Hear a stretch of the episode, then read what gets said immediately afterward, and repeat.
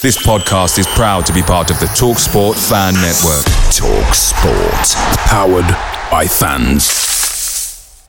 The TalkSport Fan Network is proudly supported by McDelivery, bringing you the food you love. McDelivery brings a top-tier lineup of food right to your door. No matter the result, you'll always be winning with McDelivery. Order now on the McDonald's app and you'll get rewards points delivered too. So that ordering today means some tasty rewards for tomorrow. Only via app at participating restaurants. 18 plus rewards registration required. Points only on menu items, delivery fee and terms apply. See mcdonalds.com.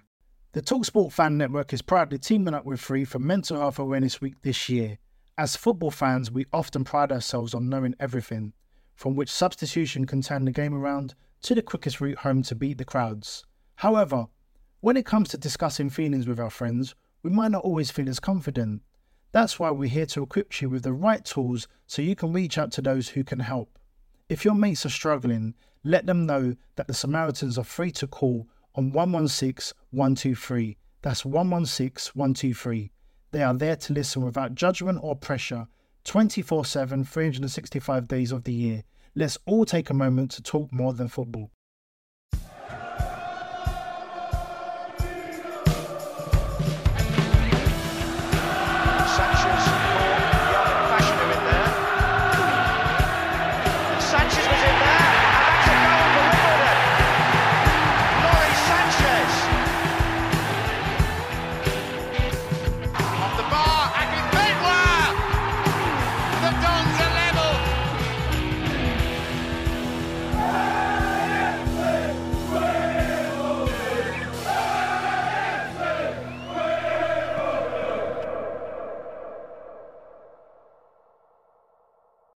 Welcome to another episode of the One Was Had a Dream podcast. My name is Lee Finch, and as ever, I will be joined by Danny Baker. And our special guest this week is George Brown, and we'll be bringing him in later in the show. But yeah, first off, let me introduce Danny. How are we? You good this week? I'm absolutely terrific. Thank you, Lee. How are you? Good. Good as gold, mate.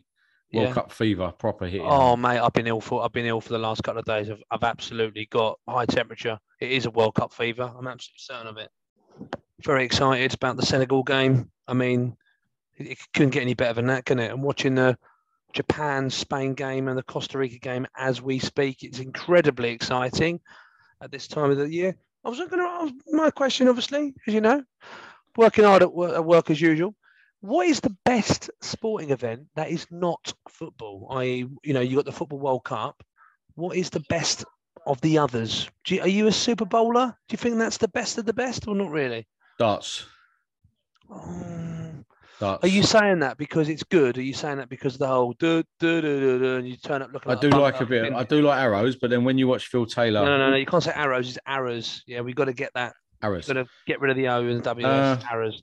And I've been to the World Championships about 6 times. I used to arrange it. I used to sort it out for me and the boys. Any particular fancy dress kind of anyone could tell us a vicar? We didn't do fancy dress. Oh, that's disappointing. I'm not 15 years old. We did Christmas jumpers once where you had to, and if someone wore the same Christmas jumper as you had to do a shot. Okay. So what in the whole audience or just in your group? In your group. But it started with 5 of us, and then it ended up being about 50 of us. And I used to arrange it. We used to meet at. Hold on, 50 people. Pretty much, yeah. They used to go to the dock. Did you go on the tables in the front, or did you go in the stands? In the stands, having a go at the people in the tables. Yeah, I used to swear. Posh, and then one of all the lads, their thing was to not get me on TV. I really wanted to get on TV. And they would literally do anything to stop me from getting on TV, except for one year where they do the walk on. Because you know the walk on at the darts, they don't actually walk out of a thing. They came in. They come in. Yeah, early. They come in and they stand there. And then they stand there and then they walk down, which I thought was always a bit that blew it out of mind. But darts, yeah, I know you're going to say some stupid cricket thing, right? I'll just see the cricket to. No. 500 in one day. I don't think you can start a sentence with that stupid cricket thing, and all of a sudden start trying to smooth you up and say, "Oh, did you watch the cricket?" It don't. That doth not butter any parsnips, young man. Should we say that? But the problem with cricket I have, right, is I am. No, we know you don't like cricket because it's too cerebral. No, I do like it. Too clever. Lack of cheese sandwiches because you've eaten them all. I'm an old school cricket. I like 5-day Test cricket. Good. I think so. I'm one of the ones that used to have the book and mark the runs down. No, you didn't. You didn't ever be that bloke. Yeah, I did. No, and I mean, is there anything better than the Olympics? That's what I'm going to say. The Olympics is pretty monstrous, isn't it? No, shit. Oh, what? I'm not a big fan of how can you say it's not exciting when it's the only time ever you can get excited between a volleyball match between Venezuela and Costa Rica? I mean, it's absolutely sensational viewing. Not for me. I tried to get tickets for it. I ended up going to the Paralympics. I saw a bit of goal. That ball. Was good. Goal that ball. Good. You know goal the ball, ones with the blind ones. Yeah, my mate played in that. Yeah. Is he blind? Yes, he's blind. Yeah, hence why he's playing goal ball. Yeah. Well, no, because you can be partially sighted. But they did have a team that was. They did have a team that cheated, didn't they? They could see what they were doing. But Olympics is horrendous. Formula One, horrendous. Yes, agreed. Formula One is a little bit boring. I'm not going to lie on that one. I'll give you that one. Max Verstappen just won, I think, but I didn't even know. I didn't even notice. Of course, but you're not. You're too busy. Olympics track and field is horrendous to be working. So you reckon? So you're not bothered about the Super Bowl? You don't think the World Series is good? What is with all these British and English people now getting involved in NFL? Like, shut up, stop it! You're just jumping on bandwagons. Does my head in. Oh, yeah, I support the Seattle Seahawks. You have no idea who the Seattle Seahawks are. Hey, I know exactly who they are. They're the Legion of Boom. That's what they are. I'm a Las Vegas fan, if I was going to be. Of course you are. Only because I was near the stadium in May. But so literally, it's football and darts, and then that's it. You don't. I mean, I quite like the snooker. You big on the World Championship snooker? Boring.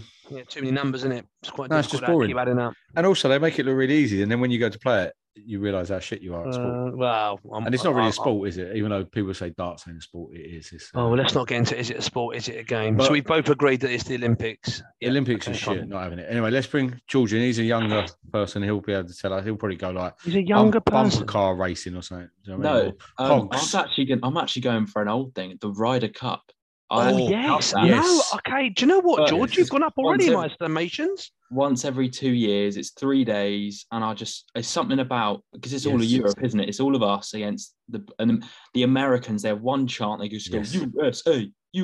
What is it about the golf when they just as soon as someone hits it, they just say something random like Jackie Potato? It's like they do. You watch it when they hit it. The worst one is it's a par five and they hit it and go, get in the hole. It's like, mate, you ain't hitting it 600 yards, is he? George, for someone who's like 14 years old, that's a great shout from you, to be fair. No, do you know what? He started with an absolute flyer. Oh, yeah, Ryder Cup's brilliant. That's a banging shirt. Because I hate golf. I don't mind a bit of the... What do you like? I hate golf. I don't mind a bit of the crazy stuff. Do you know what I mean? The windmill hole, things like that. But golf is boring. It's right. It's a long walk, but the Ryder Cup is decent. I'll give you that, George. What else have you got in the locker, George? Oh, I liked Formula One when I was younger, but now it's gone down the track. Because when I was younger, there was like six cars competing every week. Now it's just Verstappen wins or Hamilton wins every week. So I'm not a fan of it. But no, I'd say golf. I'd say obviously the World Cup as well. I think takes. Like I said, the football thing is just so good. I've been watching that FIFA. Uncovered. I don't know if you've seen that yet. The documentary about all the scandal in FIFA is pretty lively. I've only seen 2 episodes, but the Ryder Cup is a great shout. Is it better than the Olympics, though? Yeah, well, the Olympics is rubbish. It's not rubbish. Name me one good thing about the Olympics. National anthems of random countries. That's just awful. Athletes being at the very, very peak of their abilities. No, because it's the same people that win every year. Well, it can't be because they don't win every year. They win every 4 years. Every 4 years, same people. Normally, 9 times out of 10, someone else comes through. And so much drugs in it. I don't get how people are running on that much drugs. How can they run straight? Dear. Who took the jam out of your dog? Oh, you can tell it's Christmas coming up with you, isn't it? I'm not a big fan of Christmas either. George. No, George has got his hand up. Yes, George. I tell you what I like. I watched the other day, the wind sports, when they do racing, the skiing, but racing, but not when it's slalom, when they race each other, because they just cut each other off. Yes, that is good. Someone went flying off the side of them. Again, another great answer. Winter Olympics is better than Summer Olympics. You see, I think last year or something, at the last Winter Olympics, a 17-year-old American rocked up, like, hungover, and she won... Something like that. Like she won or something, and everyone went mental. Like she forgot her bib or something like that. Something crazy. Dan just said they're athletes at the peak of their thing, and they also had a person, the famous American skier called Peekaboo Street, which I still think is the best, probably the best athlete's name ever. Peekaboo. I mean, you can't beat that, can you? Danny. Hold on. Go on. I hate Christmas as well. I know you hate Christmas. We spoke about that. That'll be next week's conversation. Right. Anyway, let's move. Should we move? Because people. Well, I don't know. You're bringing the mood down. I think people have probably switched off. Now. People have switched off with your Olympics. They have with your negativity. Chesterfield. Let's bring it up a notch. Let's be positive. George, go. Give me something positive about Chesterfield, for God's sake. Okay, and that was that. Excellent. Watching a decent side was all right. They were. I think it actually showed how good the National League is, because they were comfortably top 10, I think, in League Two. And I think, and I know people say they weren't that good, but that's the whole point. They spent a few bob, Chesterfield. I was just going to say, it ain't about how good League Two, the conference is about how much money you're spending in the conference. The three teams that are top, second and third are spending more money than most of the teams in League Two. Wrexham, Notts County and Chesterfield. And that means that they're going to be stronger than them, surely. Yeah, but that's what I mean. So, yeah, but there's nothing to do with the league. Do you know what I mean? Under them three teams, it's pretty pony. It's just the three teams that are spending the most money in that level. But I didn't watch it. I'm literally World Cup fevered up at the moment, so I'm not really bothered about Wimbledon. It's really weird. Hold on. A couple of weeks ago, you were the one who said, oh, you know, it's club over country, like Jamie Carragher. Yeah. And now look at you, all of a sudden you're Clive Tilsley over it. I've literally got into it big time. Of course you have. I didn't watch it. I was at a first birthday party, but my dad stupidly went to the football and he didn't have a pair of gloves. So he, so he wore a pair of socks on his hands. That is unbelievable. He's getting old. Apparently, this is the rumour. I should have asked him today. But Venus, who I stand with, was like, tell your dad about the socks. I was like, what? Venus? And he said, yeah, Venus. Apparently, he wore... Is she a big Wimbledon fan? What are you talking about? You said Venus, who you stand with. Venus Williams? Yeah, we call him... His name's Mark Williams. We call him Venus. Next. Oh, I thought it was a tennis player. Venus was... No, don't be so silly. No, I know Mark. Mark and... Who's his brother? Owen, that's it. Mark's a good lad. Hello, Mark. Hello, Mark, Owen. Absolutely clueless about football. Owen's the one who is the knowledge. Go on, sorry. Wow. This is the heads all right. Anyway, socks on hands. In general, he was wearing socks on hands, which is bizarre. But from the very basic information that he gave me, he said that they were decent. We didn't look remotely up for it. I was at a first birthday party, so I didn't see any of it. So I just saw the goals. Looked pretty. I mean, no, we didn't. It looked like we made some chances. I mean, I saw Harry Pell's miss. Pell should have scored. And Chislett had one sort of cleared off the line. But I don't know whether it's a good thing that we're out or a bad thing. Because let's face it, I know it is a bad thing, but everyone goes, well, it could be a good thing. We can focus on the league. I'm not in that boat. The thing is, the draw wasn't overly great. We would have been West Brom at home, wasn't it? No, Coventry away, wasn't it? No, West Brom at home. It depends on if you think we would have had Wrexham's ball or if we were Chesterfield. So I think Wrexham's ball was... The ball we would have had was Chesterfield, but... It is Coventry, but obviously Chesterfield drew West Brom. So it depends how you look at it. Yeah, so the ball we would have had was number 46 would have been our ball. Oh, I thought we had about Chesterfield's ball. Yeah, right, it depends how you look at it. No, we would have been number 46, I think someone said. And we okay. Well, either or, that's Coventry not... Coventry away, yeah, no, I'm not bothered about that. No, I'm not bothered, but it's still money that we probably lost out on, and the fact that they put two on a sow and totally stopped us playing. Go on in, George. I think it shows how poor we are actually breaking teams down. As soon as we need to properly break teams down, as soon as teams don't sort of not open up for us, but come at us. Yeah, trying to break teams down who stay in their shell like Chesterfield did, because they knew that they'd get chances and they took them. To be fair, I think Isaac for the goal was really weak. I know some people think it was a foul, but I'm not buying that. From where I was, it looked like he was pushed. Do you feel George, that our home form since been at Plough Lane has been adequate? Maybe is not even the right word. Do you feel that might be part of it? The fact that teams are coming to Plough Lane and be like, do you know what? We're just going to be hard to break down, and you can come at us and we'll pick you off. Or do you think that's just a load of nonsense? I think there will be a mentality issue. I think we are quite fragile at Plough Lane. I think there probably is a pressure for the players. They feel that they've got to deliver, but I think that's something you've got to deal with as players. They're professional football players at the end of the day. And you know, and what do you make about momentum now? Because obviously we gained quite a decent amount of momentum. We had, I think it was nearly 10 games unbeaten. Now that we've played poorly and lost, are we going to have the A, enough players, and B, the right mentality to see this as a minor blip and keep going forward? Or have we now lost that momentum and it's now we're kind of back to sort of very close to the sort of Sutton United sort of part of the season, do you think? I think it's a bit of both. We how many times did we actually play well in our 10-game unbeaten run though? That's the thing. I agree with that. Yeah. To be fair, we were very good, and I think you got to factor in they were poor, but we were very. You've got to give us credit. We were very good.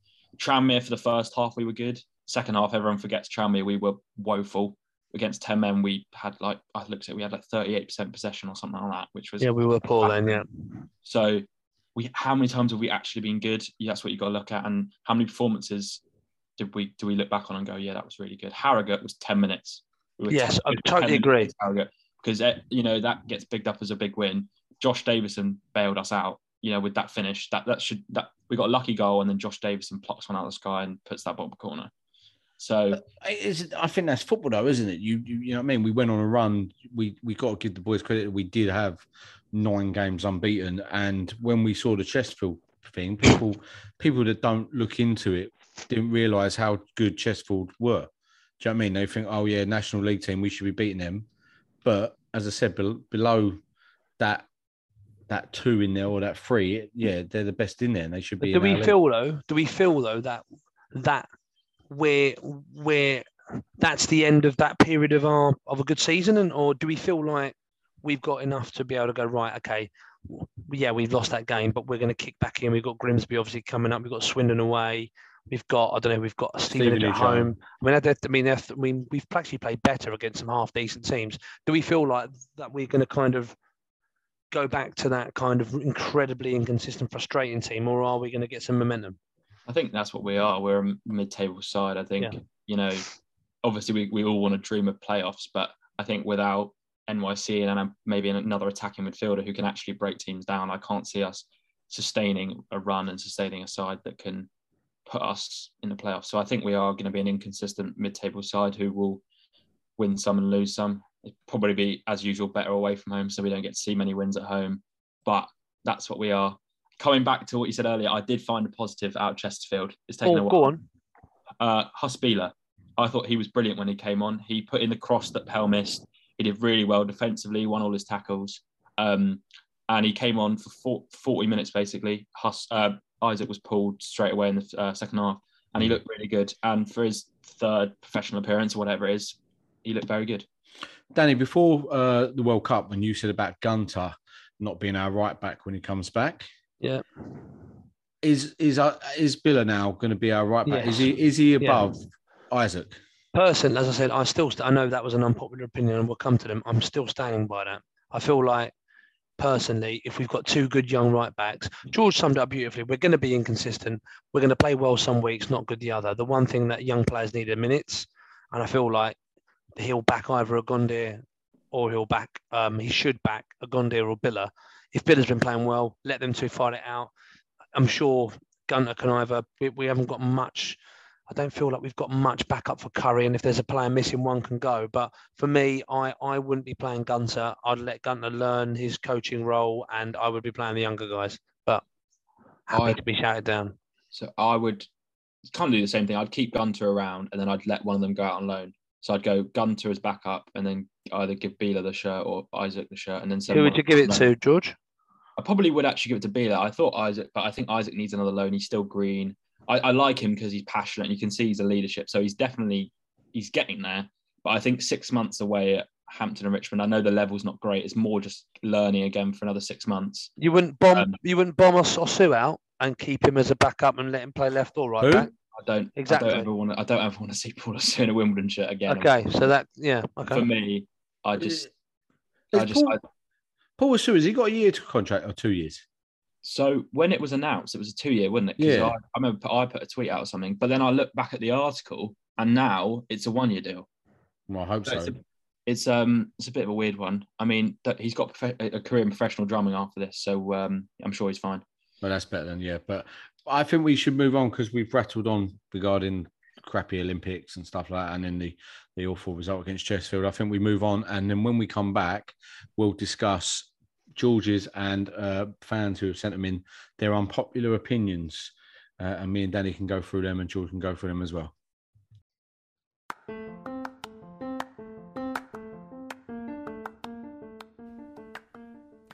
The Wombles Had a Dream podcast, by the fans, for the fans.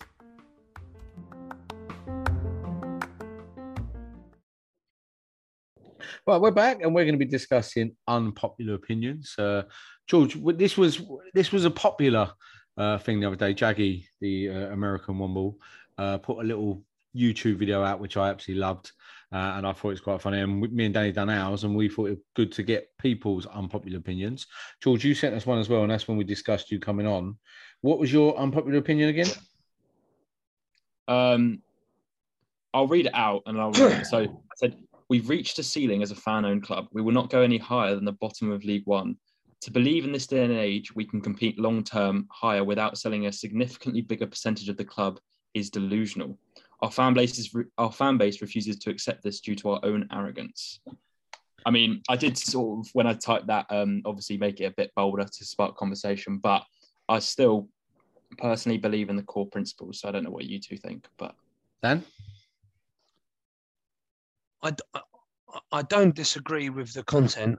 I know the inflammatory bit a little bit around arrogance as the fans, which I think is quite a good point.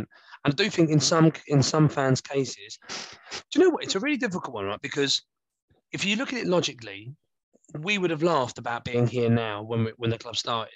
So the fact that we've got this far means that it gives some of those fans a genuine belief to go, do you know what? Anything is possible. And do you know what? They're right. But I do feel that the jump from League Two to League One is quite high. I mean, the biggest jump for me is always League One to the Championship. But I feel like in terms of where we're at, I feel that I've always been someone who I feel that we do need a bit more investment. I don't know whether that means more investment in terms of selling the club, whether that means us being dependent, etc. I don't know. But I do feel like us having a bigger level of fan ownership is going to, in the long run, is going to actually be more harm than good. So I think I do agree with George, but I don't agree with the reason why fans are doing it because of their arrogance, etc. I feel a lot of them is just because they can't let go. And what happened was so hurtful. I feel like the older fans can't let go because they're not bothered about it because the reason why they supported Wimbledon is this. I think the middle fans can't let go because they know what happened, and the new fans want us to let go because they want the club to move on. So I'm kind of with the newer fans, to be honest.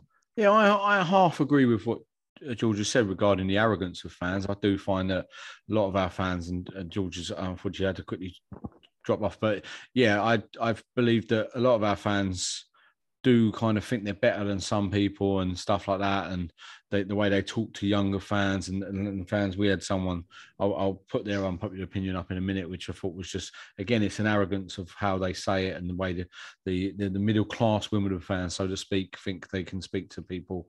I kind of get George's point regarding that, but I think we now need to look at the fact that we've just appointed a new MD. We've just appointed a head of football operations. We need to see how that plays out, how that works, how we can, if you look at what the club are doing with the World Cup and stuff, that looks really good, showing the games and getting loads of people in the bars and spending money. We also need to see where we can go regards to the head of football operations, and if we can sign non-league gems and sell them for millions. And some of our youth players are already looking that they could be going off to bigger things soon. So yeah, I kind of get your point, but the thing is now, I think I agree with Danny, League One to Championship is huge. Championship to Premiership, huge. The only step I don't think is huge is Conference to League Two.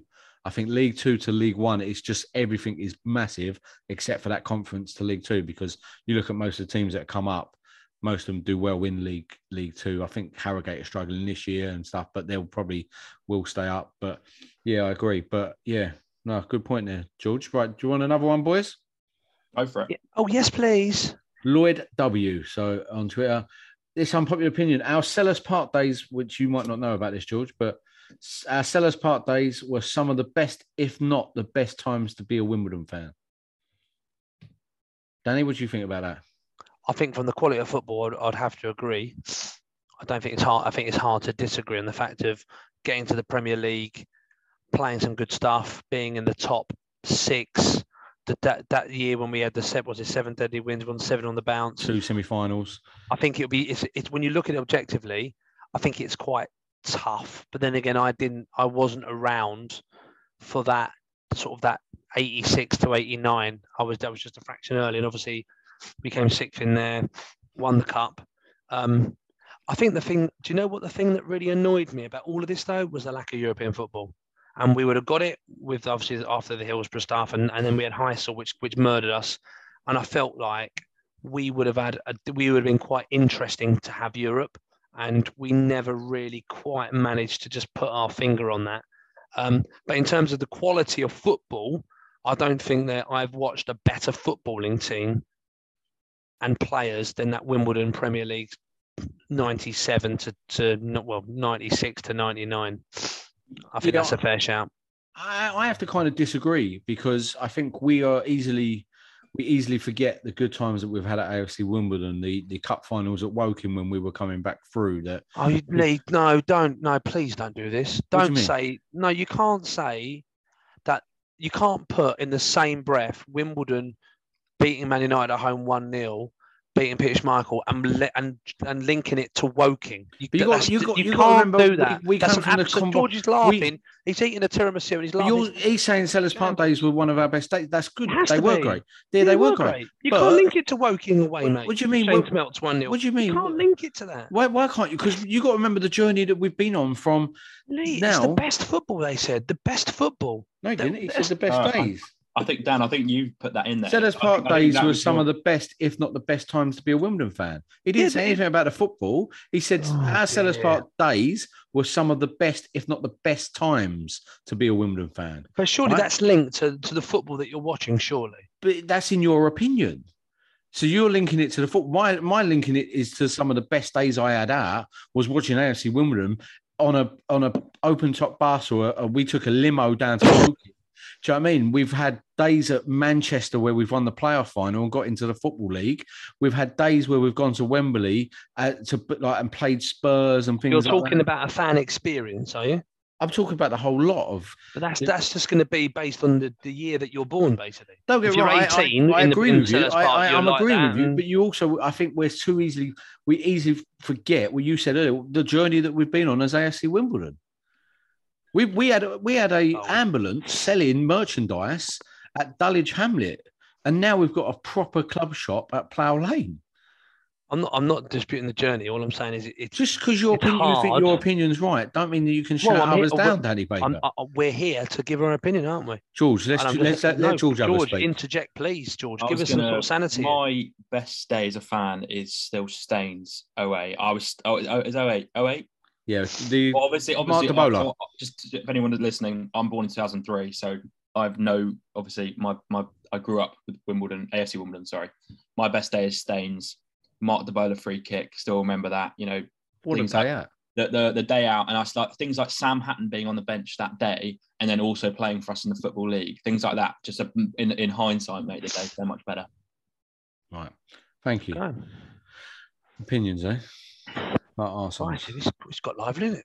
Ever since you tarnished it with your Olympics, I hate the Olympics. My back's been right up. It's the first time me and you've nearly come to blows, cutting you off.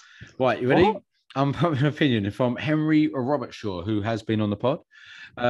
We're right not to leave anyone on the halfway line when defending corners. We have an extra defender back, and it creates space for Ayoub to counter into, rather than him being stuck in the halfway line trying to hold up a long ball against two defenders.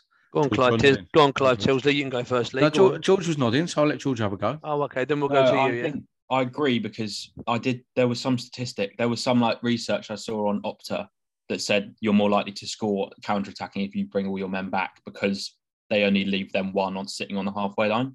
Whereas if we left Ayoub on the halfway line, they'd sit two.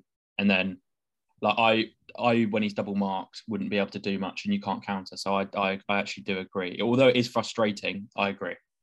I'm a half and half, because I think you need to leave someone up the pitch to cause issues, because otherwise it's easy to defend against. But yeah, I kind of get the point, and Henry does back it up. He says there's stats to back this up regarding Ayoub coming out. I wouldn't leave Ayoub up. I'd leave him on the edge so we can break quickly. But I do think we need to leave someone up, like Josh Davison or someone like that, who can hold the ball up and get. Do you know what I mean? Why do we need him in the defender? Criminal. Josh Davis, you can win a header. So can our midfielders and our defenders, which is what their job is. Our job of our strikers is to score goals, not defend our own goal. So lead them two up, and that's going to cause problems. But anyway, Davison can win a header. He's 6'1", Josh. And he can hold the ball up well if we need to go off from Saniv. Anyway, Danny, go on. Well, I'm scared to give my opinion now, to be honest with you, after this witch hunt. No, I think the primary objective of a corner when you're defending it is to defend it. So whatever you need to do to defend the corner best, if we're defending a corner, we shouldn't be thinking about attacking. We should be thinking about defending. So for me, and again, depends on the situation. If we're 1-0 up, with 95 minutes, I'm not leaving one player up. I'm going to defend with everybody I've got. So I think it depends on the situation. Personally, though, I do like leaving a guy up because it takes two people away, which in my opinion means there's less threat, i.e. numbers, who can get their head on the ball. Yes, it means that we might have one less defender, but I'd rather have a bit more space in the penalty area where a keeper's a lot easier to come and get it by having a player up the pitch. So personally, if it's a corner, defend the corner. I'm not worried about the attack. When we stop the attack, then we've got people like Ayoub who can sprint down wings, etc. So that's my opinion. Right, nice. Terence May, love Terence. He's always on the debrief. Go on, Tez. He's got two here, right? Magoma needs to stop confusing for confidence and play the game he's in and not the one he feels he should be. And the next one was regarding Robinson. There are noises we call Robinson from Dundee in January. He's on a good goal to minutes ratio, but I say leave him there. He is under contract and could be attracting interest, which will give Wimbledon the upper hand to either keep him or get an excellent fee should either party wish for him to move on. Of course, this may mean our club brings in another striker from January for whenever, which may need not be such a bad thing. Right, so them 2 points. Magoma needs to start losing the arrogance, confusing arrogance for confidence and keep Robinson up in Dundee. Go on, mate. I feel sorry for Magoma. And I know that everyone's looking at me going, what on earth? But I feel that the way that Magoma plays, it suited the way that we were. I think Johnny Jackson has sold a style of football to Magoma and Brentford, and we're now not playing that style of football. And I don't think the way that we play suits him at all. So I do feel sorry for him. It doesn't excuse his moaning, the whinging, the falling over, the I'm not going to track back. So I do feel sorry for him because I do feel that he was sold something that isn't happening anymore. But I don't know whether that's arrogance or I don't know what it is, but I do feel like we've got a good football player and we're not getting the best out of him. And whether that's because of the way that we're playing or whether that's him or whether that's a personal relationship, I don't know. But I'm worried we're going to have another Henry Lawrence here where he started really well, looked like a good player, just as nose diving off the face of the earth. But that's my Magoma chat. No, I'd agree. I think the thing is, though, Brentford clearly sent him here to man up. Sorry. I don't know if that's... No. I know what you mean. It's not great. Learn the other side of the game. Learn when you've got to defend for 90 minutes. Because Brentford are, if you watch Brentford, they're a physical side. They play channels. They play off Tony. So if he does ever want to break into the Brentford first team, he's really got to learn that. And so I do agree. I think he is a bit too. He tries to look cool. You know what I mean? He tries to look cool. And what frustrating is if he just played how he can play, he'd be a great player. But I think it's that level of trying to look cool for for the show or to look above the game. Do you keep him, George, January, or would you think about sending him back? I think you do keep him because I think he's a very good. I think there is a good midfielder in there. It's whether or not JJ can get the best out of him and how him and JJ's relationship works. I'm surprised he hasn't been dropped yet at all. Like in a league game, He's started every league game. I'm surprised JJ hasn't let George Marshall Bendel start a game in that role and sort of take him out to show him that look, if you're not going to perform, I've got two lads who will perform here and vice. But I'm just surprised he hasn't. But there might be something to do with Brentford, a clause there, or I don't know. But yeah, no, Paris it's frustrating because we've seen how good he can be. But yeah, George, I think you're right as well to say man up. We are watching men's football, so it's not an issue with me. And I know there'll be people complaining about that, but it's we're watching men play football, and Paris needs to man up a little bit before he goes back to play men's football again. I think Paris needs to stop the arrogance a little bit. The when he came off the other day, apparently he weren't very happy about it. The diving, falling over all the time, does my head in with him. He is a player, and I think the reason why he hasn't been dropped is the two players you mentioned, unfortunately, are nowhere near as good as him. They can't pass the ball like he can. They can't glide past people like he can. Bendel maybe, but George Marsh definitely can't. And yeah, I think that's the reason why he's not being dropped. Could be a reason that Brentford have said that he has to play a certain amount of minutes and stuff. You never know with regards to loans, but yeah, that's the reason why I think I just think he is a good player, but he needs to go back to where he was playing when he first joined, and he wanted it. Maybe get off the YouTube stuff and stop thinking you're some kind of like YouTuber. You're a footballer playing for a League Two team at the moment. With the Robinson stuff, I kind of agree with Terence. I think I'd leave Robinson up in Dundee at the moment. He's playing a lot of minutes. Is it worth him coming back and sitting on our bench? Because he's not getting in ahead of Josh Davison, and he'll only come on for a few minutes here and there, because I think we need another winger in January. Get rid of Courtney Senior because he's not good enough. And yeah, I don't think Robinson would play enough minutes. Leave him on loan. Let him try and get 20 goals at Dundee. Go on, George. I see. I'm on the other side of the fence there. I think we should bring him back, because if you look at our record of recruiting strikers in January, it is woeful. When was the last time we signed a decent striker in January? Oh, got Byron Harrison. It was unbelievable. Yeah, exactly that. The chance of you getting a decent striker in January are so little, unless you're doing a Wrexham where you go out and buy Palmer, or not saying Palmer, but you know what I mean, you go out and smash some serious cash. It's so little. So you're not spinning the wheel. If it was a case of you can have Robinson guaranteed, or you can spin the wheel of who we can get. A player who's scoring goals, I think, and obviously NYC coming back, and then you've actually got some options. You've actually got options then. And, you know, we keep complaining we've got no options on the bench. Bring him back. You've got to have options back. You've got to be able to change the game, because if Davis, we're relying on Davison not getting injured. His work rate is ridiculous, Josh Davison. I know you two probably agree. The amount of yards he'll get through in a season is ridiculous. If he doesn't break down, it's a miracle. If he doesn't, at some point. So we need a strike on the bench is a serious option. And realistically, I can see Huddling going back. Why would they have not let him play in the FA Cup if he was staying? So I think Zach Robinson, who's got a pedigree of scoring goals, I know we don't know what the level quite compares to, but I think he's the obvious option, and he's the only, in my opinion, option that will guarantee you at least an impact from the bench, at least. Right. I don't disagree with that either. I feel like Zach. I think the thing I don't really get is about market value and about what we're going to get, and we're going to get some market value. And I think it all just depends on what his game plan is, because I don't know if I signed a contract at a club like Wimbledon and I was at Robinson, I wouldn't really have accepted a loan move up to Dundee. For me, it don't smell right. I feel like he must have signed it and then been almost told, well, I don't know, I'm not sure I fancy it. Or he said, I'll sign it, but I want to play somewhere else for a year and play and be guaranteed game time. So I would be bringing him back, definitely. And because I think there's definitely a forward going to have to come in. A player in a forward position is going to need to come in January, I would think. Whether that's a loan or a permanent, I don't know.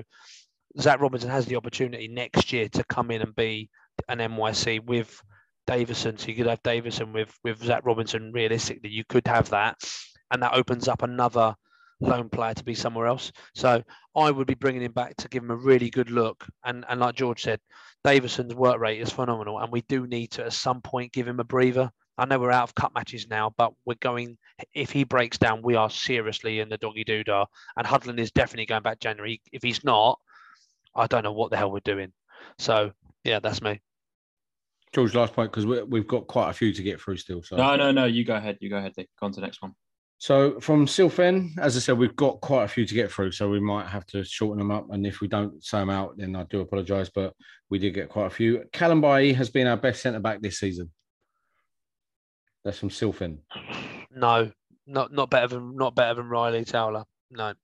Yeah. And I prefer him in midfield, but Paul Callum Bailly from a ball-playing centre-back is the worst we've got, actually. And that's pretty bold, considering we've got Alex Pierce, who I don't think can pass particularly well.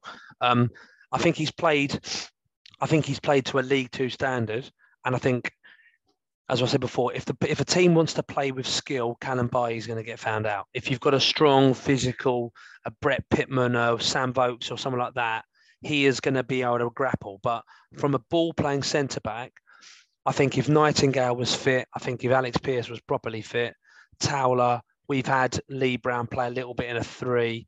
I don't agree that he's been our best centre-back, but he is playing. He's playing as well as Paul Callum Bailly can play. That's me. I think, I agree. I think Towler's comfortably been the best centre-half of the club, although I do, as I said, prefer him in midfield. But I think the thing is with PK, he's got a mistake in him every match. It might not always cost us a goal, but something goes wrong with PK every match. There's always a, do you know what I mean? He always gets spun or something. So I'm not sure, for me, he's the best at the club. But again, you've got to give him credit. He has, when he's been called upon this season, done well. Is he a League Two centre-back, George, do you think? Yeah. I agree. I think he's in the squad. Yeah, 100%. Yeah. I think that's something we can all agree on, that PK is a good League Two centre-back. But once you step up to League One, he unfortunately isn't good enough to play at that level. Do you know what I mean? Where Ben Hennigan's gone on to Sheffield Wednesday, he was doing well. I know he's injured now, but I can't see Paul Kay ever going to a Ipswich or Sheffield Wednesday, where I can see Towler possibly in a couple of years being at an Ipswich, Portsmouth, in the Championship, League One. Do you know what I mean? Where I can't see PK ever stepping up to that level. So I kind of get his point, because I think PK's improved and done better, and it's shown that he is he's a good League Two centre-back, because I don't think he'd have been playing if Pierce, Brown or Nightingale would have been fit enough to play. He's also been at the club a while, but he's had a very in-and-out time in terms of injuries and quality. But I still... He's taking his place now, though. He's taking that shirt and, now. And he's done well, but I still feel like if it was, okay, it's a cup final, who are you playing at centre-back? Everyone's fully fit. I don't think Callum Bailly plays in my team. No. Right, ready? Another one from Nico. We need some new chants. The AFC Wimbledon one is pretty much the main one we sing. Time to revive some of the old ones or create some new ones. I have to agree with this. I think that all we ever sing is AFC Wimbledon. Some of the old chants have kind of got lost now. We don't really sing the Champagne song anymore because it offends people. It seems to not come out as much as it used to. I do believe I don't think we've got any song for Josh Davison. We haven't got a song for Harry Pell. We haven't got a song for... No, Pell will tear you apart again. No, that's Chris Gell. No, that's Harry Pell. Riley Towler deserves a song, big time. But he's been the other one who deserves a song is Woodyard. Like, he didn't have one all of last year. I think Davison does have a song, but it's like... It's the Spurs one, isn't it? The Harry Kane one. And it's hard to get...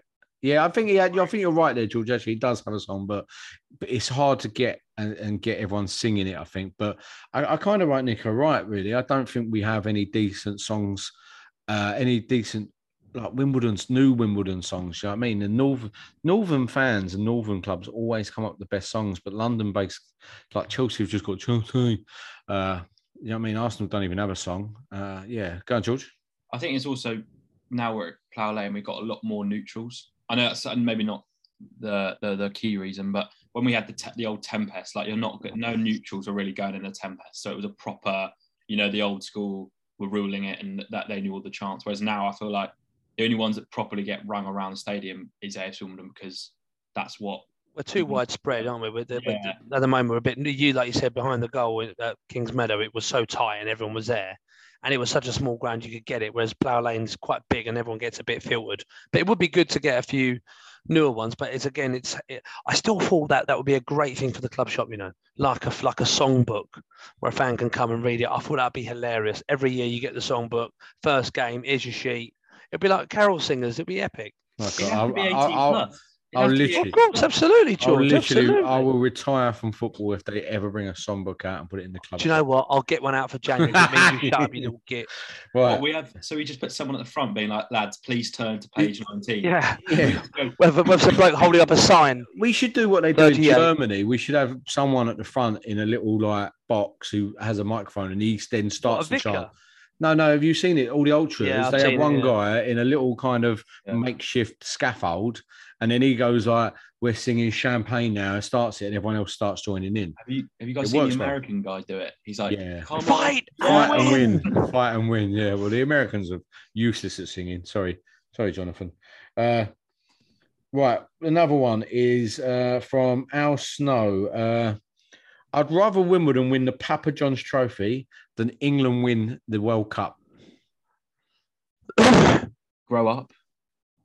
I am club over country, but the Papa John. If you offer me playoff final win versus World Cup, I'd probably take playoff final win going up. Papa John's trophy's at Wembley though. No, but it's not the same. We're still in League Two next year. I'm still playing like Hartlepool, but like I think a League Two playoff win would I take, but not a chance. I'm taking a Papa John's trophy win over in and winning World Cup. I just can't do it. No, I completely disagree with that bloke. I mean, you take England winning the World Cup over the Papa John's. I think he was trying to be a little bit facetious. I think it's an unpopular opinion, and he's been correct. It was an unpopular opinion. If it was, say, League Two, we could go right automatic promotion out of League Two, or England win the World Cup. Which are you taking? I want us to win the World Cup, please. England. No, I'd have Wimbledon winning league to get playoffs. No, I'm having playoff. I prefer to get promoted playoff. All right, Wimbledon get promoted out of League Two, or England win the World Cup. England win the World Cup. No, Wimbledon. The impact will be mental. Well, don't give a fuck about the impact. Well, yeah, but we can get promoted next week. How's it going to impact me? Of course you won't, because you're miserable. You're bloody grinch. No, I want Wimbledon to go. I'd rather Wimbledon get promoted. I used to say I'd rather Wimbledon win a corner than. As soon as that clock chimed December, you turn into a bar humbug. Look at you. Grinch. I'd rather Wimbledon got promoted than England win the World Cup. Papa John's trophy. The question was Papa John's. Yeah, he's pushing his luck a little bit, Al, but. Yeah, I think he's doing that for a joke. Right. Joe Mojo, the guy who does all our graphics, the brilliant graphics that Joe does, his unpopular opinion is, I'd take Robbo back if we had a better structure above him.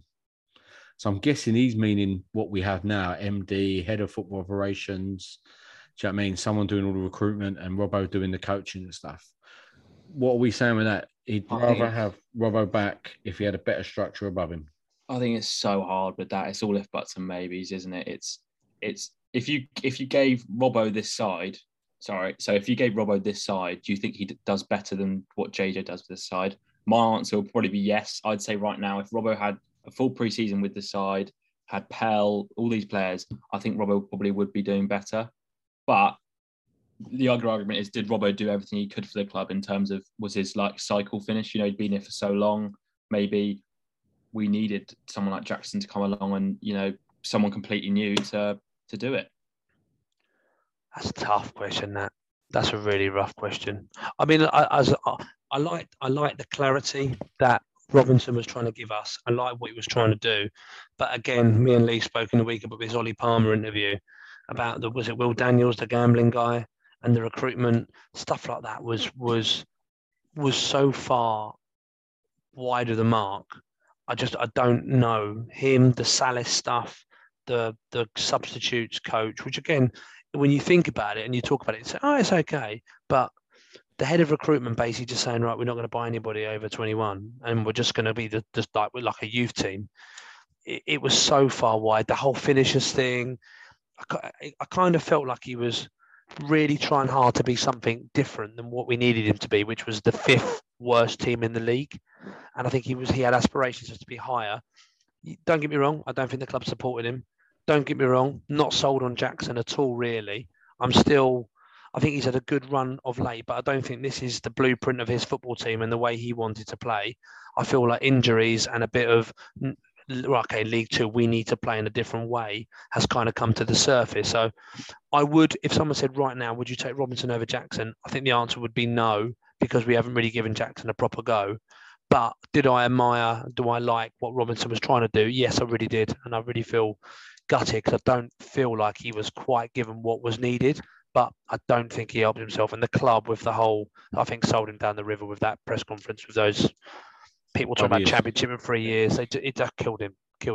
I think Robinson's a better coach than Jackson. If you're talking about individual players, I think as a football coach on the grass, I'd say Robinson's much better than Jackson.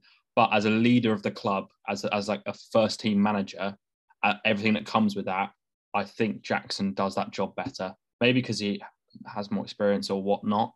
I just think Jackson is a better club leader, but Robinson's a better coach. So I'd probably say, I probably agree with you, Danny, whereas probably wouldn't take Robbo right now. But, you know, six months later down the line. Do you think he gets another job somewhere, Robbo? Do you think he's going to be a manager somewhere? No, not manager. No, he's at Chelsea's under 20, whatever youth now. He's back to what he does best, and that's coaching youth footballers.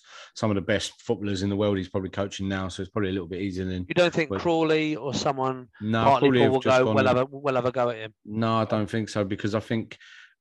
The problem I had with Robbo is I love Robbo, and when he got the job, I didn't really want him to get it because I knew we'd lose him in the end. Yeah. And what a great job he did with the youth team. It's a weird one, that, isn't it? It's such a weird one, that. But the arrogance I found with him is that he thought he was this kind of new Pep Guardiola kind of thing, that he was coming in, as you said, Danny, to try and do this new whirlwind of football, finishers, and do you know what I mean? And how the whole club fell in line with it all. And the stuff that Ollie Palmer said the other day regarding our recruitment is, why is...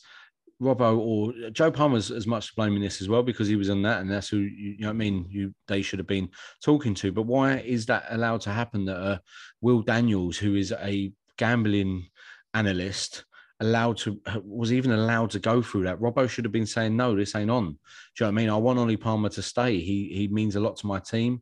Do you know what I mean? And to not have that just shows that he didn't have the management skills that you need. He might have a good man management skills, but then again, the Palmer interview the other day that Robbo would start picking his team on a Monday. I know he did, I think he only did it for 2 or 3 weeks if you listen to the full interview. But yeah, you don't pick your team on Monday for the coming Saturday. And the fact that, again, Palmer said he was great man management. Of course you're going to say that when you were throwing sickies and you didn't want to play against Plymouth or whatever it is in the league, but because you didn't want to miss the Arsenal game.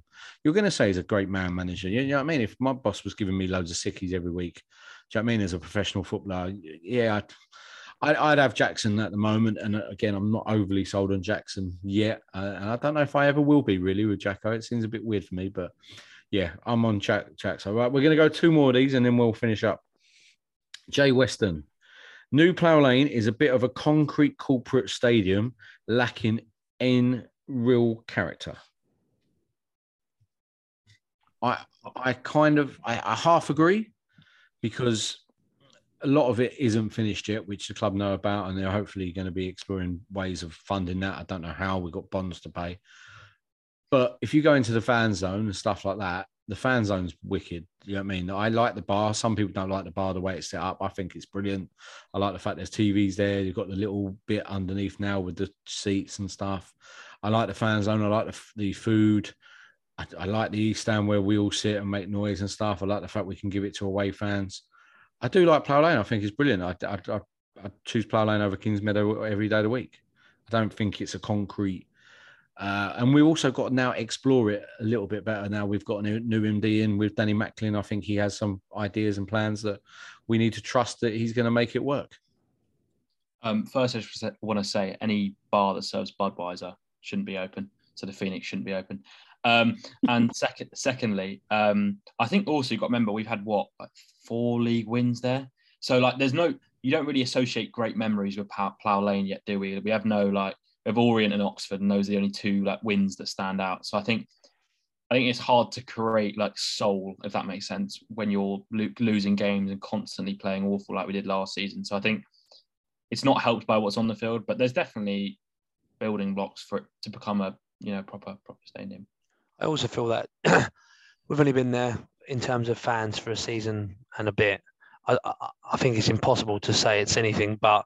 It's like going into a brand new house and going, oh, I feel right at home here. Well, you don't. You're not until everything's in and you've got yourself sorted and your sofa's there and your TV's there. And at the moment, it is still a little bit of a work in progress. But there's no doubt that the Leighton Orient game was superb in there. I thought the Harrogate game at the end was superb. I don't think it's the ground's problem. I think we're part of the problem. When things haven't gone great over the last year and a bit, us as fans have not been the heart and soul of it. But it's so hard because you're watching a game and you're just constantly disappointed, frustrated, annoyed. It's not going to be what you expect it to be. It's going to be a little bit of a hollow shell. I bet the Arsenal fans, when they first went to the Emirates, thought, oh God, where's Highbury? We miss Highbury. Oh, it's just West Ham. Exactly. I understand what he's saying. It is a little bit watered down, but once we get rid of the next 2 or 3 years, pay off a bit more debt, have a few more events, get a little bit of more of a settled who's actually coming every week and where they are. I mean, I'm still meeting people who are standing literally near me, a row behind, a row in front. you know, for older half of the last year, we were like, are they going to be here forever? So it's just kind of, whereas, at, you know, at King's Meadow, you're standing there, I stood with the same people for a decade. So yes, it does take time. George is right. What the menu of football we've been served up has been pretty pants. But that will change and we'll get more success and it will be better, I'm sure. We're also trying to do things like putting the Cedars plaques up now. That's all going around. The Wish team have put up, what's it called? The posters kind of thing, what they call the murals and stuff like that are going up. So it, as you said, Danny, when you move into a new house, you don't have all your photos up straight away, do you? It is, and we and the club and Wish and, do you know what I mean? People that are helping and volunteering and putting this stuff up are trying to make it as homely as possible. And I think we will get there in the end. As I said, we are in there, what, two years as fans now? Do you know what I mean? You can't really count the COVID years because no one was in there at all. Yeah, so that's your point there, Danny. Martin Drake, I don't really like this one, but he put it on there. Our fans are shocking. And I asked him why, which ones? Lots of our fans who should know better and don't know a good thing when they see it. Again, this is what I come back to. We're middle-class men at Wimbledon, think they can, the arrogance that they can talk down to people. Like his first thing was, our fans are shocking. That was the unpopular opinion, that our fans are shocking, which because they don't always agree and, do you know what I mean? You disagree with someone, it means that you're wrong straight away. And I don't think our fans are shocking. I think there's a lot of people out there that really have got gripes with the board, gripes with what's been happening on the pitch. It hasn't helped. I think people are right. If we're winning, you don't really see it or hear it as much.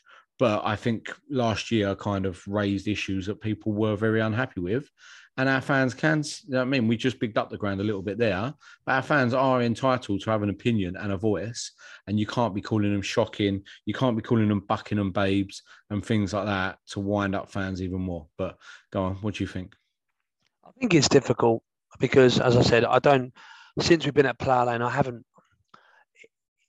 George summed up earlier, if you're not offered a great service and you're not offered a great thing, a lot of people, it's the highlight of their weekend. I've been looking forward to going to the Grimsby game since Tuesday. You know, I saw my dad today. We were talking about it. We're excited to go. And all of last year, I was looking forward to taking my dad and going to watch football. And I just had a baby girl, but I was making those sacrifices to go. When you're offered something that isn't a reflection of what you think the club should be or a reflection of your memories of our football club, it's very, very hard to put that aside and go, yeah, but my job is to do this, or my job is to support this football club. Likewise, again, we are split. There are lots of people filtering into where those traditional fans would normally be, which means that it doesn't necessarily have that bouncing energy that it can create. So I don't disagree. I don't think the fans are shocking, far from it. I think that's unfair. And I think when you put into context what we've experienced, the quality of football we've got, the amount of money that we felt, but again, it also, it's hard because the club are saying, oh, we're going to have a competitive budget and we're going to have this, and we haven't.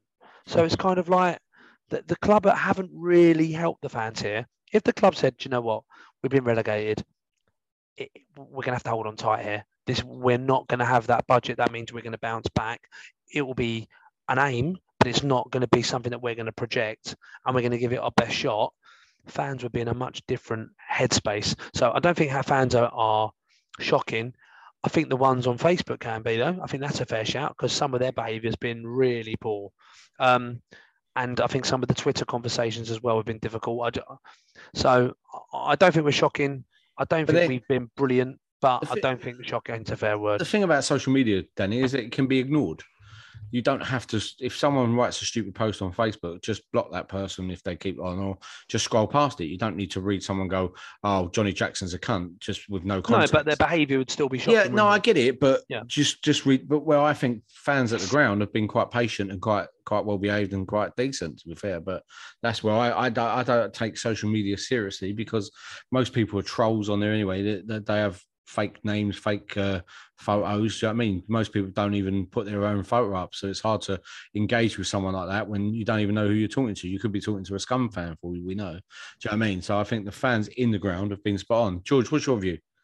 No, I agree. I think obviously they're going to be annoyed about what's on the pitch and that will dictate the mood at the club realistically.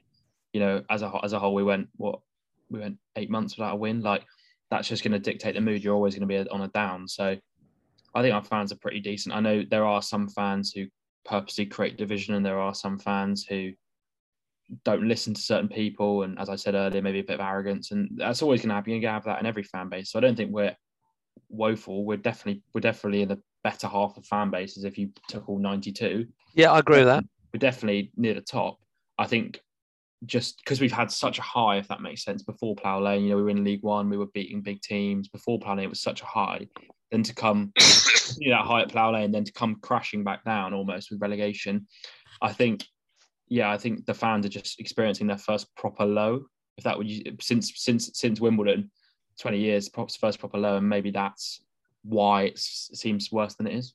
And we also live in a culture where people don't like losing and people don't like being defeated nowadays. Do you know what I mean? It's the snowflake culture that people say, you know what I mean? You start losing games, people, you know what I mean? They don't like it. And it, as you said, there are people out there that cause division and stuff like that. And there's people that wouldn't mind Wimbledon dropping into the Roman Premier League as long as Wimbledon was still there, which some people don't want that to happen. But we're going to have to move on because we have been discussing unpopular opinions for quite some time. So when we come back, we're going to have a change to the scheduling.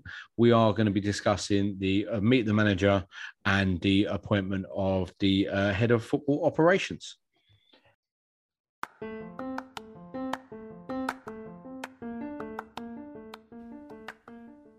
The Wombles Had a Dream podcast, by the fans, for the fans.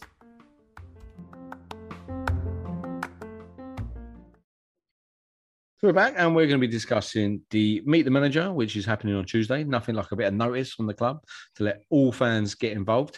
And the Head of Football Operations has been announced, and that is Craig Cope, who is coming in from Solihull Moors.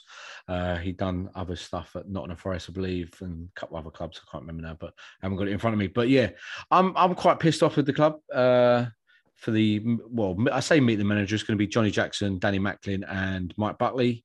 This Tuesday coming at 7:00, right in the middle of the World Cup. I think it's going to be the round of 16, Portugal versus whoever they play. I don't think that's been decided yet. I think actually it might be Spain, actually. It might be Portugal-Spain, which is going to be a massive game, right, in the World Cup. No, it's not. It's not Portugal-Spain. But because Portugal are playing tomorrow, and there's another group that's playing tomorrow, and it's them who are playing. Is it tomorrow? Yeah, I didn't know if there's two groups playing. No, because there's two in a day. Portugal versus Brazil's group, so it could be Serbia. That's it. Portugal, Serbia, or something like that. It could be Portugal, Brazil. Which, to me, it's and it's 7:00 start, which is fine. But they've given the fans 4 days' notice, right, to say yes, I can come down and do it. Do you know what I mean? Like, I think that for me is pretty poor planning from our point of view. We say we want to be engaged with all fans and we want to engage in communication and stuff like that. Danny Macklin said it on the pod last week. We're giving 4 days' notice for people to get involved in this Q&A session. Thoughts? Not the best. I think it's not the best way to start. You know, we could have, if we set a date, we could have done it a lot better. And I get JJ, we don't know when we have JJ, and it will be, I know it's hard to set a date, but I think it's just a bit poor. It's meant, Danny Macklin wants to set a tone, and he has set a good tone with the 50 for a fiver, is it? It's the Stockport, and that's, a good thing. But, you easy wins, set it in advance, set it, maybe in a couple of weeks' time when there's in between the semi-final and the third place, when there isn't a game, on a Tuesday or whatnot. I just think it sounds harsh. It's typical Wimbledon, isn't it? It's just 4 days late on a World Cup. It's just deflating is the word I'd use. And the problem is exactly what Georgie said. It's typically Wimbledon. That's, in a nutshell, exactly the problem. We all are not surprised it's happened. It's typically Wimbledon. It's what we've always done. It's a shame because I think he's trying to do something good, and I respect that. But someone just check and go, hold on a minute, there's a big World Cup game, etc., etc. I know people will be like, oh, it's difficult. Well, wait till the end of the World Cup. We're talking about December the 17th. It's over. Do it, do it just before Christmas. Do it in the after. I don't care when you do it, to be honest with you, but doing it that day, it just smacks out that someone hasn't done their research. But for me, it's not even about the World Cup, being honest. The fact that you've given fans 4 day notice, like this come out late Thursday afternoon. So you're giving Friday, Saturday, Sunday, Monday, 4 days to go, right, can you make it on a Tuesday to meet three important people at the club and ask them a question? Do you know what I mean? We appreciate that Danny came on the podcast last week and people, that was well received. Do you know what I mean? He answered questions, didn't hide, brilliant stuff. But we have to be better with stuff like this to get all fans involved. And it just it says to me that we're trying to not get fans involved and trying to hide fans away because we're making it as hard and as difficult for them to ask questions to MD, CEO, and the manager. And that's just, I think it's pretty poor from Wimbledon. That's my view of it, really. It's a shame. It's like I said, I don't. Are they streaming it live? Is it something that fans can watch? Someone asked the question: are they going to be able to watch it? I think that someone, I'm guessing it was Chris, came back and said we're trying to figure out if that can be the case. I doubt that's going to be the case because it takes a lot of hard work to do that. We couldn't even do a hustings for the John Truss elections, which, by the way, you have to vote on by the 3rd of December, which is Sunday. So remember to be voting. I've voted already. Yeah, I think it's a bit of a missed opportunity, a bit of a shame. Fair play.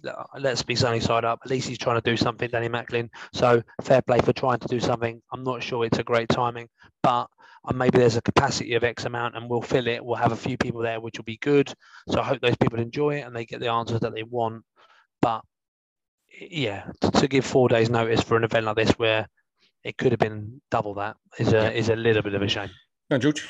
I think also announcing it on the same day that you announce a new head of football, it's just a weird announcement planning. And I know, I'm sure it's not Chris Thorpe's, but I'm not blaming anyone. It just seems weird that we're having two massive bang, like, you know what I mean, gunshots in within an hour virtually of each other. It just seems weird on the not marketing front, but on the release front.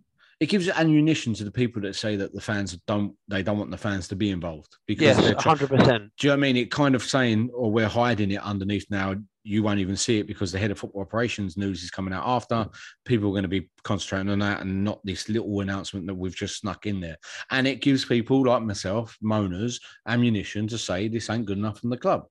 Do you know what I mean? Which I think in this point is fair point, but we got to be better with what we're doing. As I said, the Don's Trust elections... 3rd of December, this Sunday, you have to vote by then. I've not been on Pro Boards in the last 2 weeks because Pro Boards is an absolute piss take. They need to look at it for the next elections. We'll talk about this on another podcast, but yeah, the elections have been, in my opinion, an absolute joke. I voted anyway, all done. But Pro Boards, I don't give a shit what No Mark, Wimbledon fans, Don Trust members think.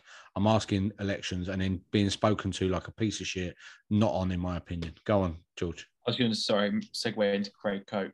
I think that's a solid appointment, you know, trying to get a bit more positivity back into us after a bit of a low podcast.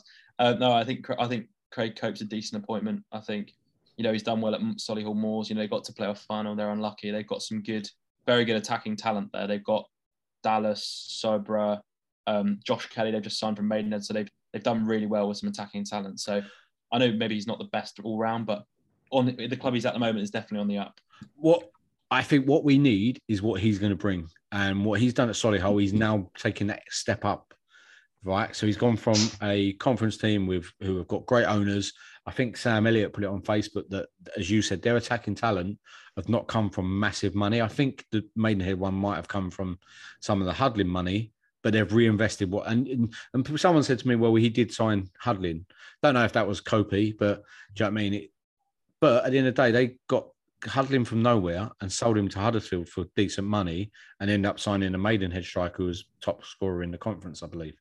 So he does seem to sign players from non-league, lower league. I did put up a thing on our Twitter page, This Football Life, done a, I don't know when it was, but it was a kind of a podcast that he went on discussing non-league football and recruitment in non-league football, because obviously Opta doesn't go into non-league. So where does he get his stats from and stuff like that? And I know he goes around a lot of the grounds from what I've done researching. So he'll watch a lot of football. He had an analyst at Solihull Moors, just one.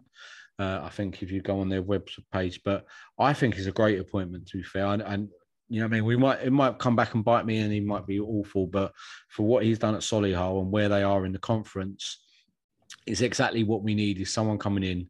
And we've said this before, Danny, signing the best players from Dulwich Hamlet, Tooting and Mitcham.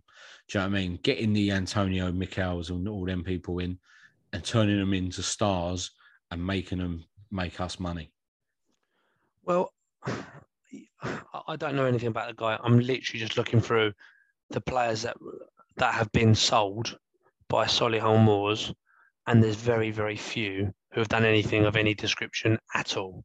So I'm not overly... I don't know much about him. I'm just looking solely on one website, which is basically giving me a whole list of players. And out of it, I know in terms of players that have moved on to better clubs is very, very few. The other concern, I guess, if you're when you look at it, is the fact that he's been at a lot of clubs just for a season. So if you look at, he's been at Birmingham as an intern for a year.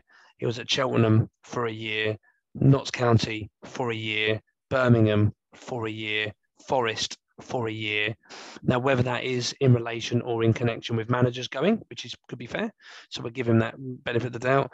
The Solihull Moors thing, I think, is they're as George said, they are a club on the up. They did really well. I wonder whether Ardley's had a word with some of the members at the club. Bearing in mind he's the manager there, I believe. Whether there's been any kind of conversation with that, or I don't know, but. To be honest, it's just nice to have it filled. I'm not going to judge him at all. We know we're keeping the other guy until Jamie Johnson, I think it is, until the end of January. I guess the proof will be in the pudding, but I don't think this year's transfers have been particularly dreadful. So let's see if he can improve on it. George. I just want to come. Sorry, George. I just want to come back with your point with why he's been at clubs for a year. I think he's only young. I think he's only 24, 25. So you think when he was at these clubs, he was just gaining experience as a 20-year-old, probably at university and stuff. He was at Manchester Met Uni 20 to 2022.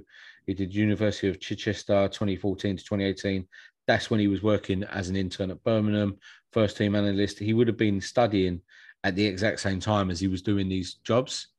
So I think age is the reason why he probably was only at these places for young time, Dan. Well, no, he's not. He's not young. He ain't gonna be 25 because if he's finished his degree and he left school at 18, he's been 21, 24 for 4 years. Yeah, but, I mean, I'm not. I'm just saying that's why I think he might have been at some of these teams for only like internships and stuff like that is because he was studying, and if you're going to pass whatever he was studying. He says master's degree in sports, don't know what, bachelor of science, master of science in sports. I'm guessing he had to go out and do an internship at a club and he helped with their recruitment. And then he's worked his way up. He's been 4 years at Solihull, as George said, on the up. I'm just giving you what my reasons in. You know what I mean? It's again, my opinion. I know you don't like that tonight, but that's all it is. I think you can see that as a positive as well. The fact that he would have seen so many different clubs, the ins and outs analysis. Yes. So you can pick the best bits out. But I wanted to get back to the point what Danny made. That I know Solihull haven't sold many players at the moment, but they've got a lot lined up. Which is the thing, and I know he might not be there for them to leave, but like right now, for example, if you saw our academy, you'd be saying we've only sold Rudoni. Really, I know you can see the youngster, but we've only sold Rudoni when you actually look at it from an outsider's perspective. But then you don't see, you know, Leo Castledine, Ayuba Sow, Jack Curry, the ones who are coming through who haven't gone yet. So I think Solihull, if you actually watch them or watch the National League or know the National League, have got a lot of young players who are coming through. So. Maybe he isn't responsible for them getting sold, but definitely finding them and developing them, which is what we need, because we need to be making better use of South London and the talent that's available, the talent that gets dropped out of the academies, pick the best lot, develop them. You make, George, that absolute superb point there, leaving Danny absolutely speechless. I'm not speechless at all. I'm delighted. I'm delighted that George has given me that optimism. As I said, I won't be judging him at all. It's just... From my perspective, if you've been in 5 football jobs and none of them have been longer than a year apart from the last one that you've had, to say that he's got a fantastic pedigree, in my opinion, would be naive. For me, that shows that he now has branched out across the board and has experience now across the levels. Yeah, or the other way of looking at it is that he wasn't good enough for any of the 92 Football League clubs. That's the other way you could naively put it, if you like. Otherwise, but he's done his apprenticeship. Whoa, whoa, whoa, whoa! Danny, did you just say 92 football clubs? You're a fake Wimbledon fan. There should be only 91 in there. There should be 91, George. How many are there though? There's 92. New season ticket. George is going after Danny tonight. He's happy to. Look, I'm with you. There should be 91, but there are 92. George has pulled out the punches today. Danny's on the ropes. I think it's going to be. Let's give him 100% our support. Let's see what January, and let's see the future, and let's hope that we do well. We're all on the same team. You know what I'm like? I go all in straight away. Within 3 months, I'm going to want him out of the job because he's useless. But it's good. George has generally comes across and says that he's got some good young players. I don't know it as well as he does. I've got full faith in what George is saying. It's about time we had someone intelligent on the podcast, so I'm quite happy with that. Someone else intelligent, yeah. Anyway, we'll move on, and when we come back, we'll discuss Grimsby and we'll preview the game on Saturday.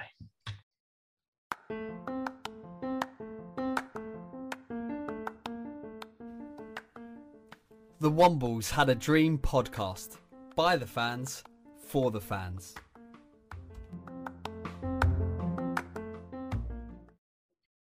Back, and we're going to be discussing Grimsby on Saturday. Just a quick one, because we have been waffling. Danny's been waffling on tonight and then being put in his place by George, which has been nice. Poor man's George Jones, I would say. But so we're going to be discussing Grimsby, and what do you think, boys? What is the point of the changing the kickoff to 12:30 when we're playing? England are playing at 7:00 on Sunday. Was that another stupid decision by the club? Was we at some point going to be playing? It comes second in the group. Oh, George's Wi-Fi. Yeah, if we'd come second in the group, would we have been on that day on the Saturday? We would have done if we'd come second in the group. Yeah, but did you see our group? We would never come in second. But if we did come second, you, and I am looking at you, Finch, and I did say your surname first. You would have been the person that gone, oh my God, I can't believe they've not done that. Yeah, let's did meet the manager at the same time as the England game against Senegal. I just don't get why we changed the kickoff. But apparently Grimsby are bringing 900 down for a 12:30 kickoff on a Saturday. That ain't bad. That's fantastic. Yeah, not bad. Who's their manager? Paul Hurst. Is it Paul Hurst? Paul Hurst, yeah, the ex-Scunthorpe manager. Well, he was ex-Grimsby, and he must have gone back. Yeah. I'm optimistic as usual. I don't really know much about where they're in the league or how they're doing. Are they near us? They are 16th. Last weekend, didn't they? They've won 6, drawn 6, lost 6, plus 2 goal difference. So they are the absolute epitome of inconsistency. Yeah, and they're playing against us. So, I'm struggling with this one. We need to kind of get back on form and stuff, and we need to show a lot more than we did last Saturday against Chesterfield. Hopefully them... traveling down early is going to affect them, because it can do, or they're probably staying overnight, but do you know what I mean? But I think a 1-0 win, Wimbledon. Harry Pell scoring the goal. George Brown. Sorry, go on. I'm a bit less optimistic. I think we're going to lose 2-1. What? Oh, no. They haven't won in 5. Yeah, I know. They won last weekend. No, drawn, lost, drawn. Cambridge last weekend. Oh, in the FA Cup. Yeah, the last 5 league games. Yeah, yeah. Well, we're a charity for teams that not doing well, aren't we? Historically, I think we're gonna start to see our style of play unravel, and I think teams are gonna come to Plough Lane. I think we're gonna be a better team away, and I think actually, do you know what? I won't be that negative. I'll say 1-1, and I'll change my tune. I'll go 1-1, and I'll say a goal from Jack Curry. Well, if you want to be the positive side of it, we're 5 unbeaten on my latest football app. We're 5 league games unbeaten, and I think we're going to carry that on. I don't think Grimsby are going to impact us. I do think it is a particularly big game, because I think this win the game is going to be quite tricky. I think Stevenage is going to be quite tricky as well. So I feel that we've really got to make sure that we don't make this blip even bigger. So I'm going to say we're going to win 2-0. Does for you lads, does Gunter come back in? No, back from the World Cup. Bieler. If Gunter had been playing, then maybe, but he hasn't even played a minute in the World Cup, so he's just been training with some of the worst footballers that I've seen in this tournament. So, what about centre midfield then? Because obviously, I think Bieler plays right back. I think we go Callum Bailly, Towler, Curry. I think that's pretty sorted. that middle, is this the game where you give Magoma a rest? No, you play Paris and Woodyard again and just say, go out there and do what you can do. You don't play Marsh. Woodyard was awful against Chesterfield, and people know I'm not his biggest fan, but I'm actually, I'll give him a little bit of respect. He's been better since, and we've been better since he's come in. I think he has to play to try and get back. Do you know what I mean? It was a bad game last week. Go to the boys. Look, go and do something. Do you know what I mean? Asal needs to do something. He was marked out the game last week. I think you played the same team as you ended. Well, you started with a Chesterfield. I think his attitude was the thing that pissed me off the most. He came off the bench. He didn't shake JJ's hand or Skiverton's hand, and then so maybe he gets dropped for attitude reasons. Who are you bringing in though? Probably actually Alfie Bendall. I think he could do a job for 60 minutes. I wouldn't play 90 because I think George Marsh has been my disappointment of the season. So for me, I thought he was one of my best players last year, and he's just lost that form. But I would really like to see NYC on the bench. That would be my early Christmas present, but not sure it's happening because the club have gone quiet on that front. That's unlikely. Bendall's not ready. He needs to go out on loan. Bless him. I think he's going to be amazing, but I feel like him starting, I've not seen anything of him in the game to feel like, right, you're absolutely ready. I think we're a season short of him, and I think that us holding on to him is... frankly, is a little bit of a nightmare for him because I think he needs to play. I think it's a direct problem of ours that we haven't got enough players. We haven't put enough money into the squad, and I would be definitely looking to get at least another centre midfielder in the house and send him out on loan as soon as I possibly could. I totally agree. I love Alfie Bendall, and I think he will be a big player for us. I don't get where all these people are coming from where they've not really seen him play. Do you know what I mean? People are going mad about him and saying he should be starting games and stuff when they've seen 5 minutes here and there and he made one challenge. Do you know what I mean? I don't know where they're judging on the fact that he should be starting games over Woodyard, Pell, McParris. I just don't understand it. And the problem is, as we said, and George was perfectly spot on earlier, our strength in depth regarding bringing Robinson back. You look at our bench and think, well, who can really come in and start? Marsh, again, I totally agree with George, has been very disappointing. You wouldn't drop Pell back one and put senior right winger, Sal left, Davison up front. Senior's got to go. I'd get rid of senior now. Even though we're short in depth, I'd get rid of senior now. He's awful. I'm bullish on Pell. I think he either plays in a 10 role or he doesn't play. He doesn't have the discipline to play in the deep central midfield role. I think I really like him in a 10, and I think it gives him a freedom. But I just think if we played him and Woodyard, I think we'd be too exposed at the back, and that would leave people like Callum Bailly very unprotected and over someone like Magoma playing in that role, because he doesn't protect, does he really? No, I think it's hard. He's more disciplined though. He will sit when he. But I think that playing next to Woodyard, his role's sort of gone because he's not. Paris needs to turn into an 8. You know, Frank Lampard or Steven Gerrard, and he doesn't quite give. He doesn't have that drive yet. Which he the only way Paris could be dropped is if Pierce is back 100% fit, and then you put Pierce and Callum Bailly at the back, and then you move. Towler and Woodyard into that. Would our team be better bringing Pierce? So basically, who would be better, Pierce in our team or Paris? Which one? I'd say Pierce, because then you're moving Towler into a very strong defensive midfield role with Woodyard, leaving Pell in the number 10 role. You've then got Chislett and Asal behind Davison. Pierce is a decent centre-back as long as he don't start playing like we did at the start of the season where we were trying to play football. If we play like we're doing now and he did at Millwall, I think he's going to be a decent centre-back for us. I think if Will was fit, that would be ideal. You can move Will into the back line. And then I'm not a massive fan of Will and PK as a 2 in League One, but I think League Two they do all right. I think Will's done well this season. I think from what I've seen, he's done very well. And then I think Riley Towler is, I know it's controversial, I think he's probably arguably maybe the best midfielder at the club. His ball playing ability is unbelievable. His long balls every time.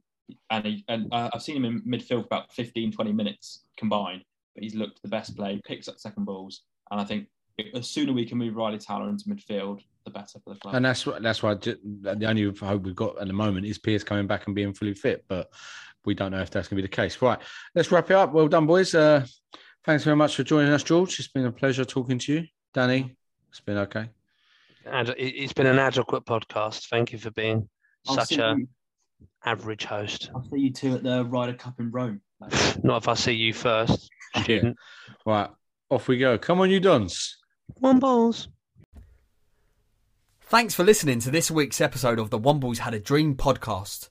Follow us on Twitter at Womble's Dream and on Facebook at the Wombles Haddon Dream. Get involved. By the fans, for the fans. The TalkSport Fan Network is proudly teaming up with Free for Mental Health Awareness Week this year. As football fans, we often pride ourselves on knowing everything, from which substitution can turn the game around to the quickest route home to beat the crowds. However, when it comes to discussing feelings with our friends, we might not always feel as confident. That's why we're here to equip you with the right tools so you can reach out to those who can help. If your mates are struggling, let them know that the Samaritans are free to call on 116 123. That's 116 123. They are there to listen without judgment or pressure, 24/7, 365 days of the year. Let's all take a moment to talk more than football. Away days are great, but there's nothing quite like playing at home. The same goes for McDonald's. Maximise your home ground advantage with McDelivery. Order now on the McDonald's app. At participating restaurants, 18+, serving times, delivery fee and terms apply. See mcdonalds.com. This podcast is proud to be part of the TalkSport Fan Network. TalkSport. Powered by fans.